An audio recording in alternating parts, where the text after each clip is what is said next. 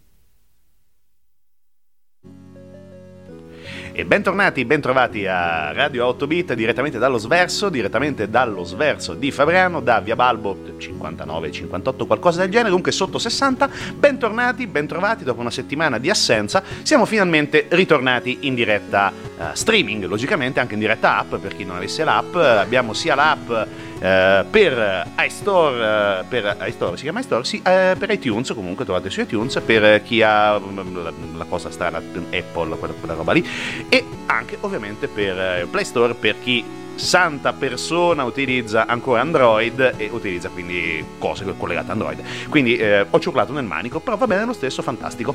Bentornati dal, dall'apocalisse zombie che stiamo vivendo qua nel nostro territorio. A volte capita perché comunque perché non vivere una bella apocalisse zombie in anticipo sui tempi? Eh, sì.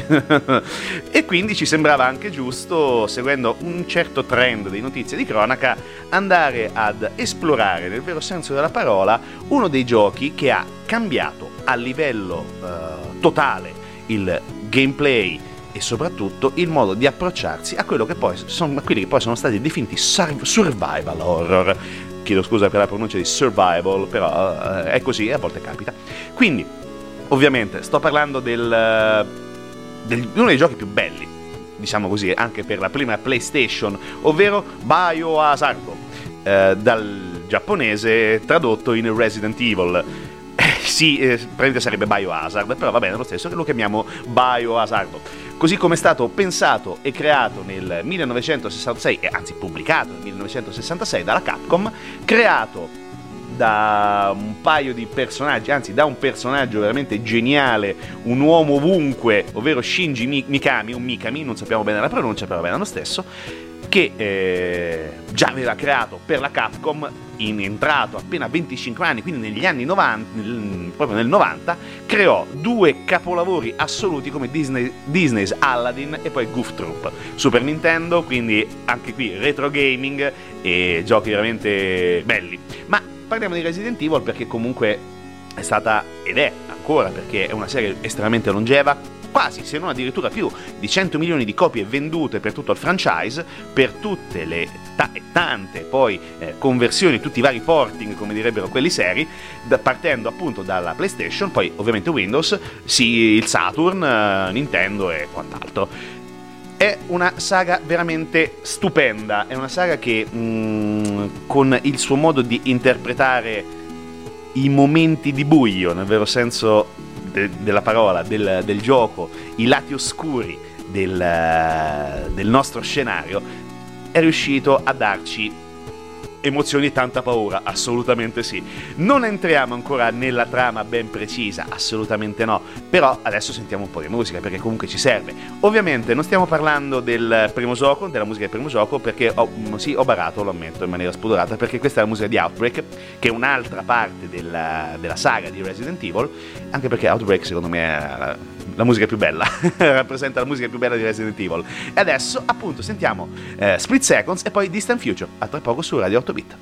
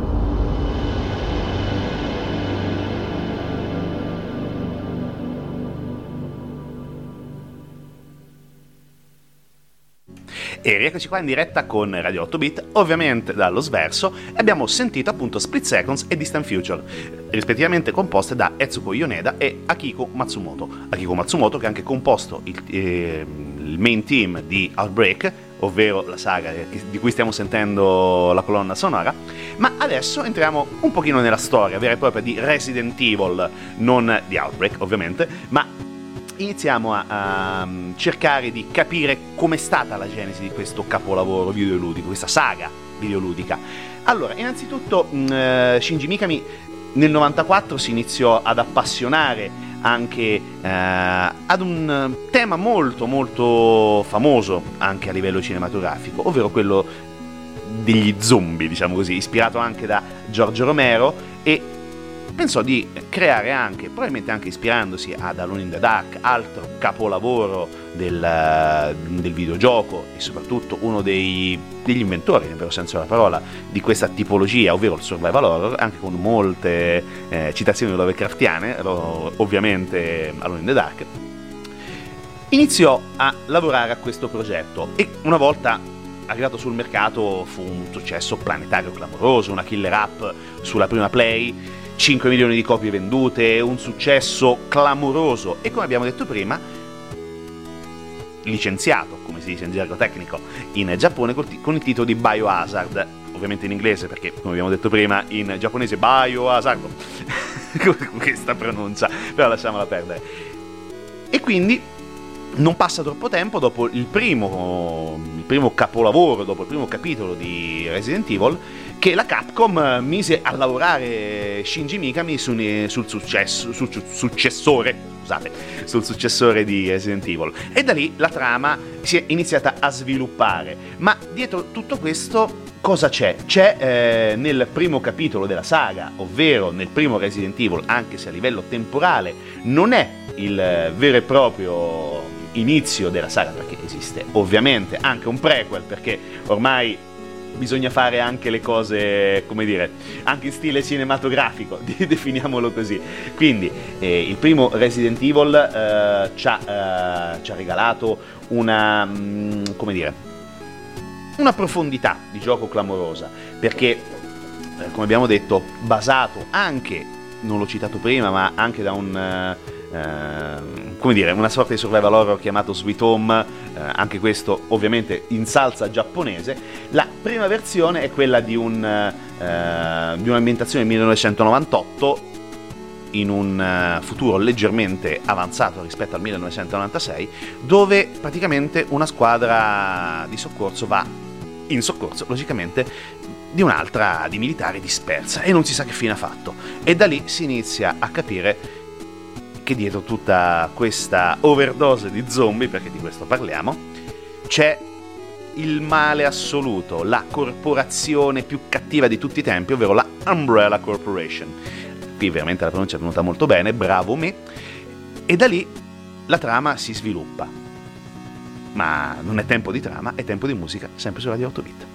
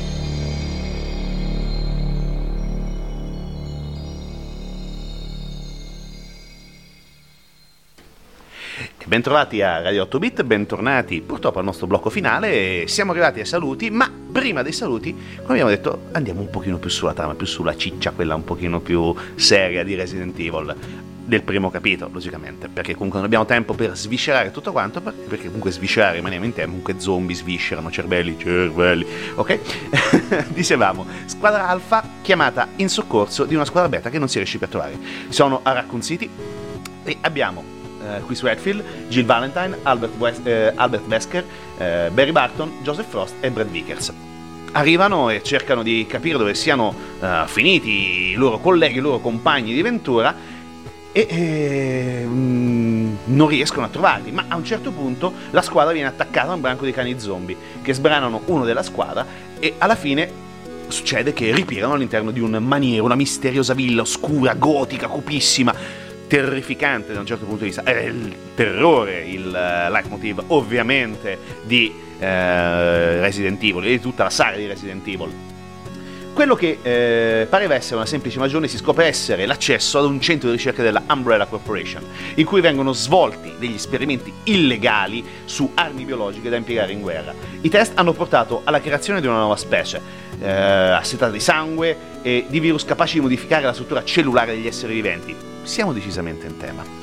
E quindi questi virus hanno ovviamente un enorme fattore di contagio per gli altri esseri umani, mi ricorda qualcosa. E quindi questi esseri umani, una volta contagiati, creano una nuova specie, appunto mutanti assetati di virus, e succede che, succede che tutti coloro che erano presenti all'interno di questo maniero dell'Umbrella Corporation sono diventati non morti, che errano, che vagano all'interno del maniero con lo scopo di nutrirsi di carne umana. Buon appetito ai nostri amici che stanno per preparare la cena o stanno facendo la cena in questo momento. Ah, ok. Noi possiamo scegliere due personaggi, o Jill Valentine o, o Chris Redfield. Possiamo scegliere noi due e ovviamente noi dobbiamo investigare sugli esperimenti dell'Umbrella, trovare eventuali superstiti, anche della squadra Bravo e cercare alla fine di scappare, perché quella è la cosa fondamentale, salvare la pellaccia, anche perché se non, non, fosse, stato, non, fosse, stata presente una via d'uscita, ci sarebbe stato ovviamente un Resident Evil 2 e soprattutto tutta una saga, che poi tra le altre cose è anche stata sviluppata a livello cinematografico con Mila Jovic. Primo film, non male, gli altri... Eh. Altra domanda? Quindi, abbiamo fatto un volo molto, molto, molto, molto leggero, leggiadro e ovviamente anche superficiale, perché comunque con mezz'ora di tempo. E anche con la musica da ascoltare. Non possiamo entrare molto nei particolari, però ovviamente l'invito è quello di andare a recuperare in qualsiasi maniera tutta la saga di Resident Evil perché ne vale veramente la pena, è stato ed è ancora una pietra d'angolo del, del mondo videoludico e soprattutto riesce ancora a dare emozioni fortissime. Emozioni fortissime che da un certo punto di vista sono arrivate poi con un, uh, un possiamo definirlo un, uh, un erede, erede spirituale magari, quello sì. Un gioco che a livello di survival horror è stato un altro cambio di prospettiva, ovviamente spaziale, parlo di Dead Space, che anche quello è stato un altro cambio di, di visione e di mentalità. Ma adesso noi siamo arrivati ai saluti finali, vi lasciamo con la suite della Umbrella Corporation e noi ci risentiamo s- settimana prossima, se l'apocalisse zombie non ci prende e non ci divora, ma ovviamente rimarremo, e già faccio uno spoiler però comunque è doveroso, Settimana prossima parleremo di uno dei giochi più folli e divertenti del eh, Super Nintendo, uscito ormai più di quasi 25 anni fa, se non ricordo male, credo nel 95, che si chiama Zombie Ate My Neighbor. Gli zombie hanno mangiato i miei vicini. Oh mio Dio, moriremo tutti. Molto bene, noi ci sentiamo tra una settimana. Per chi avrà buon cuore ci sarà ovviamente da ascoltare tra poco più di mezz'ora, poco meno di mezz'ora, i ragazzacci di Radio Air e poi dopo, dalle 10 in poi, ci sarà un'altra tornata con il sottoscritto con Brutal Chic e anche in questo caso tema zombie. non ci spostiamo qui oggi. Zombie Eaters, eh, buon divertimento e buon appetito, ma soprattutto ricordate la cosa fondamentale e il leitmotiv di questa serata. Cervello.